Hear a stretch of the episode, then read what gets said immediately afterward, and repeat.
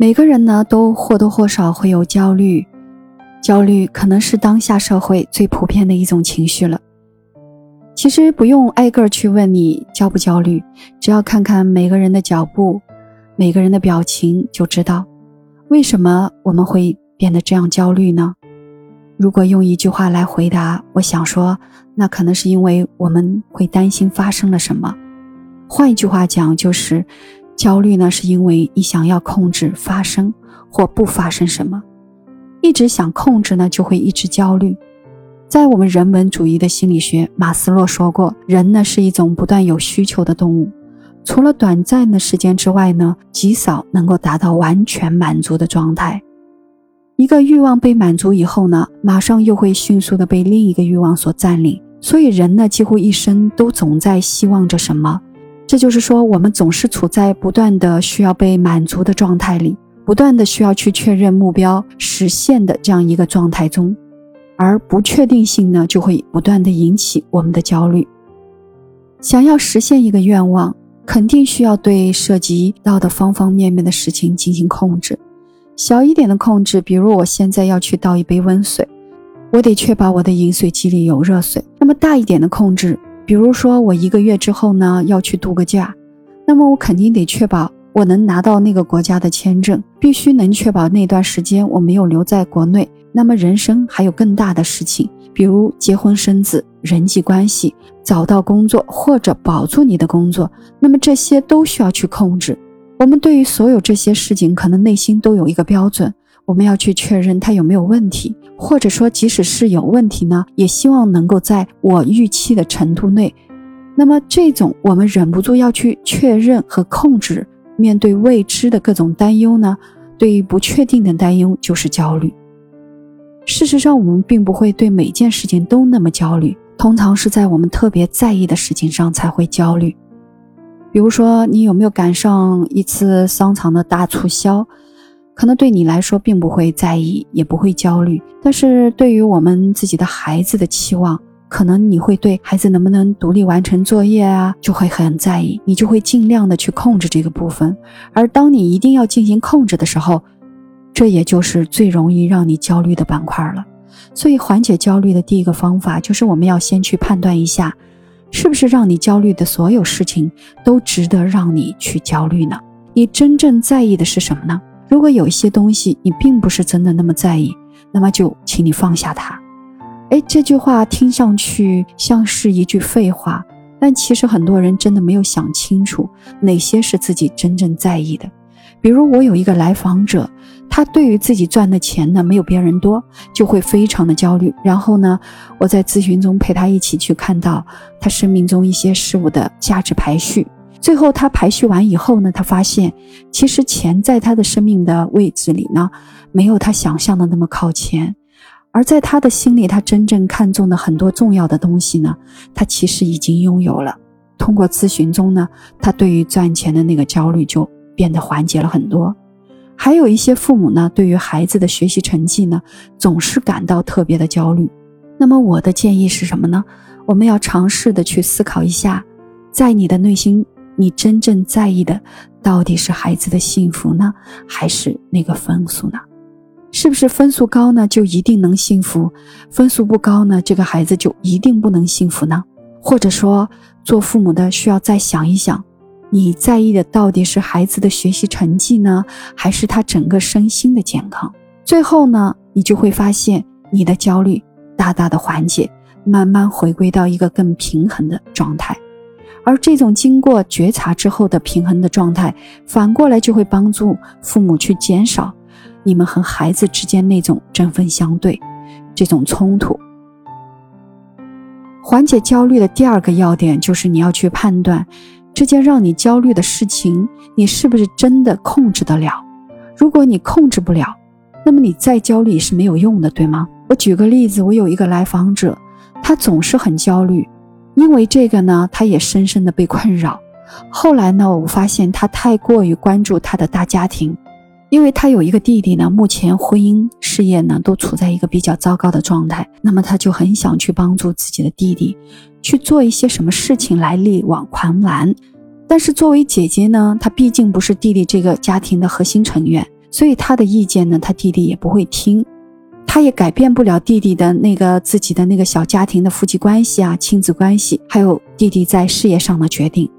事实上，他只能够去焦虑，处在一个极度的担忧中，但是他真的什么也做不了。所以听到这儿，也许你会发现，其实他焦虑的事情是他没有办法去控制的，但是他总是觉得呢，他能控制，总是想要去想方设法的去改变点什么。这呢，也就是给他造成了巨大心理压力和心理能量的耗竭的一个根源。其实很多人都有类似的错觉，以为自己无所不能，不管自己的孩子在学校里出现了什么样的问题，或者自己的另一半和自己的关系出现了什么问题，或者在工作中出现问题的时候呢，很多人都会突然的很焦虑，想着呢要在这件发生问题的事情上得以控制，而这个想要去控制又不一定能够完全控制的状态呢，就是我们焦虑的根源。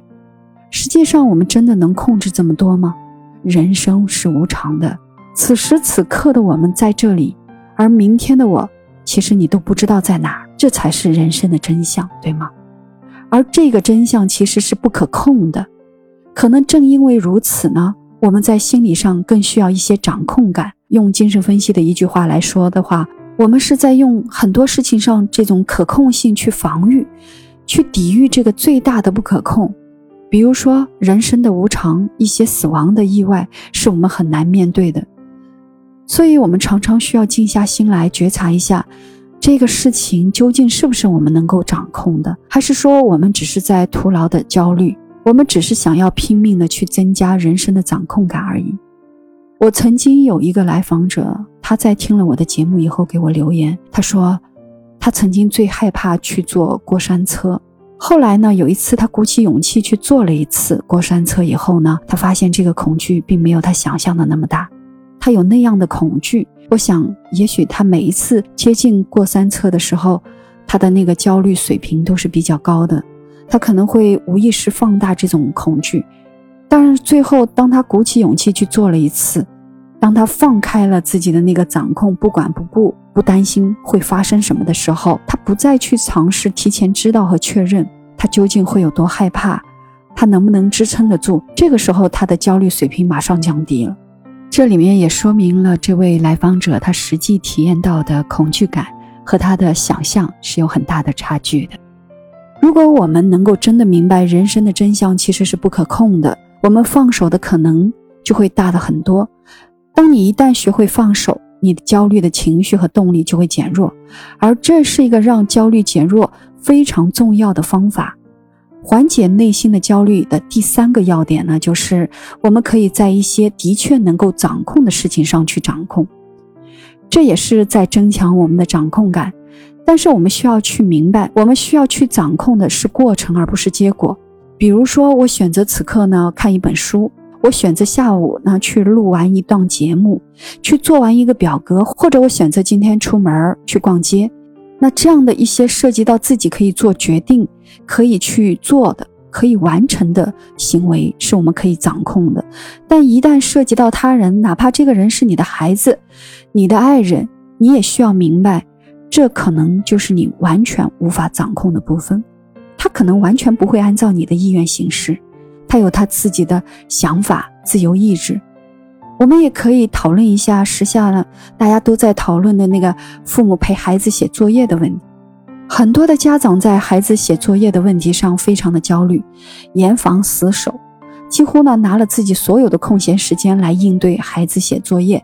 甚至有的家长呢啊把自己搞到心梗啊进了医院。我觉得这真的很可笑，但是也很真实。为什么我会说很可笑呢？不仅是因为写作业是孩子的事情，家长这么做其实也是在剥夺孩子自己去学习、自我承担、学习责任的这样的机会。我们把目光稍微从聚焦的这个作业这件事情挪开一点，我们就会发现，控制孩子写作业不能代表我们就能解决孩子所有的问题。我们能给予他的是一个强大的人格、强大的内心。也许陪孩子做作业，很多时候只是你为了缓解自己内心无法承受的那个焦虑感吧。我必须要说的是，一个孩子的未来发展，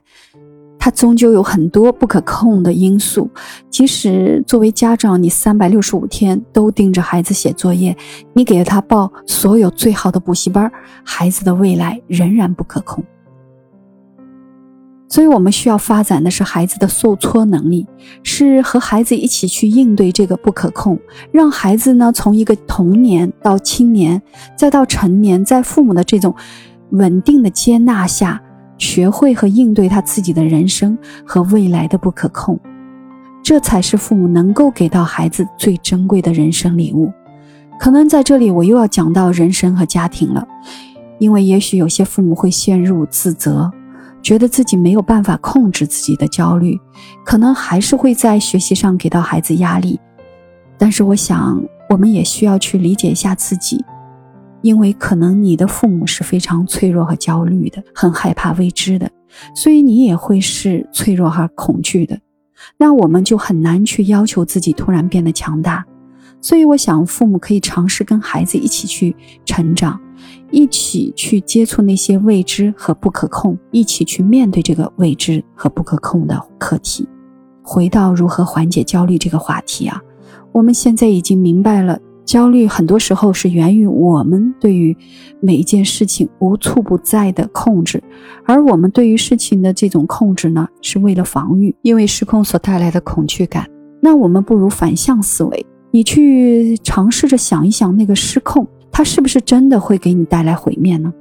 就像我的那个来访者去坐过山车的例子，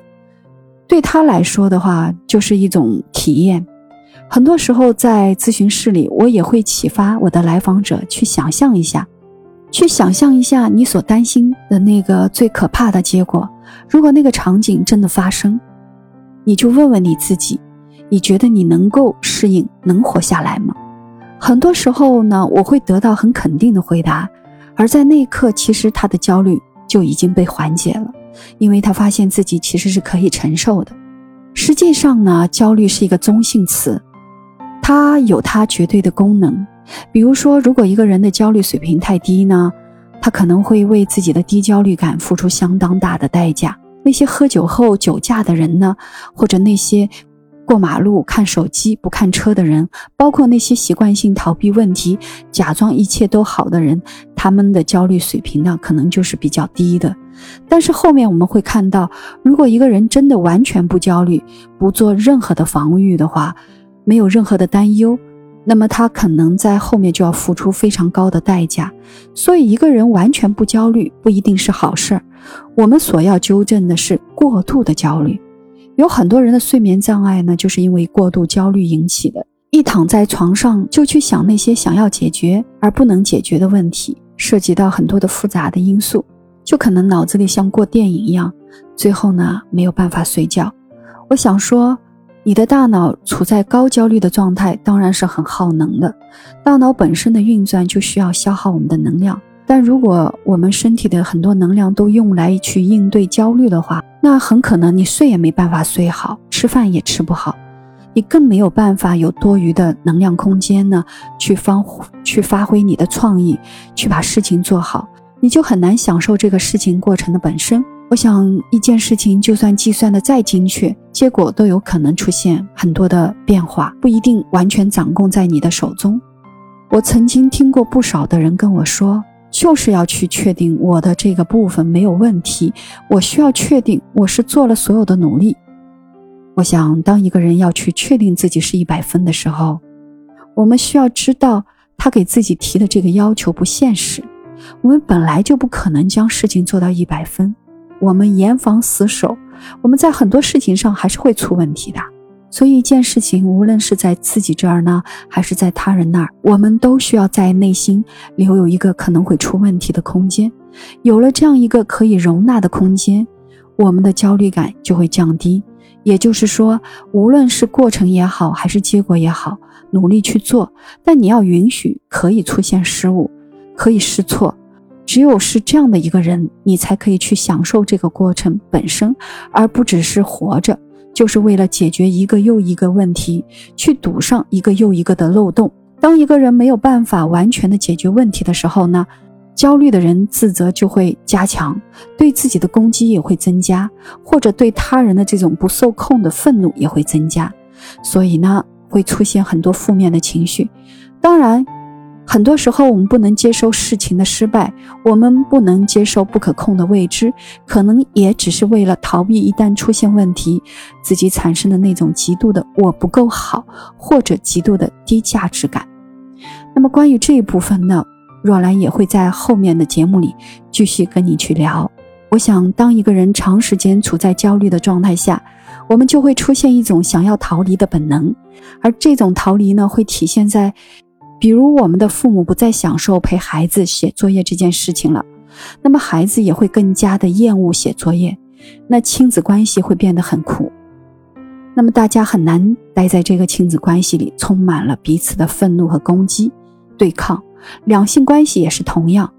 你越想改变对方，越想要控制对方可能出现的问题，那对方就越可能在你想要的这个控制中呢逃离。而你自己面对这种不可控，可能也想逃，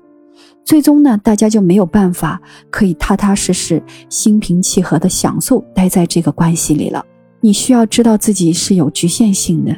你要放下对于完美的追求，你要尝试锻炼自己去接受不可控的能力，因为只有不可控才是生活的真相。如果我们不再将不可控当成敌人，我们对很多事情的恐惧就会减少，那么焦虑自然被缓解。当然，缓解焦虑是一个很大很深的话题。若兰会在后面的节目里继续和你去深入的探讨。那今天的分享就到这儿。如果你听了今天的节目有一些启发或者不同的感受，欢迎在我的下方留言。同样，如果你喜欢我，别忘了点赞、评论、分享。我是若兰，我在这儿等你。